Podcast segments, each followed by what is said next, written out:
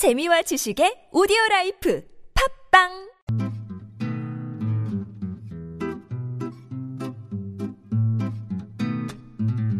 TBS 아나운서 팀과 한국어 천재가 함께하는 쉬운 말 바꾸기 운동.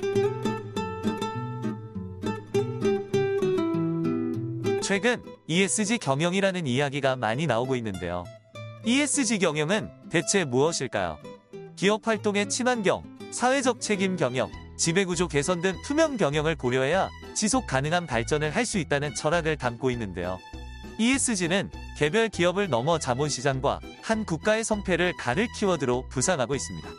Environmental, Social, Governance의 앞글자를 따서 ESG라고 부르는데요. 영어로 된 데다 약자로 사용하니 그 의미를 알기가 쉽지 않습니다. 국립국어원에서는 ESG 경영보다는 그 의미를 해석해 환경, 사회, 투명 경영이라고 말하길 권하고 있습니다. 이와 비슷한 용어가 있는데 바로 그린 포트폴리오입니다. 4차 산업혁명이 도래하면서 많은 기업들이 친환경 사업에 뛰어들고 있죠. 전기차 배터리 관련 주식이 각광을 받고 있고 전기차를 이용하시는 분들도 늘고 있죠. 반대로 경유 자동차는 점점 감소하고 있습니다. 이렇게 기업들이 친환경 사업을 하는 것을 그린 포트폴리오라고 하는데요. 국립국어원에서는 그린 포트폴리오 대신 친환경 수익 전략을 사용하길 권장하고 있습니다.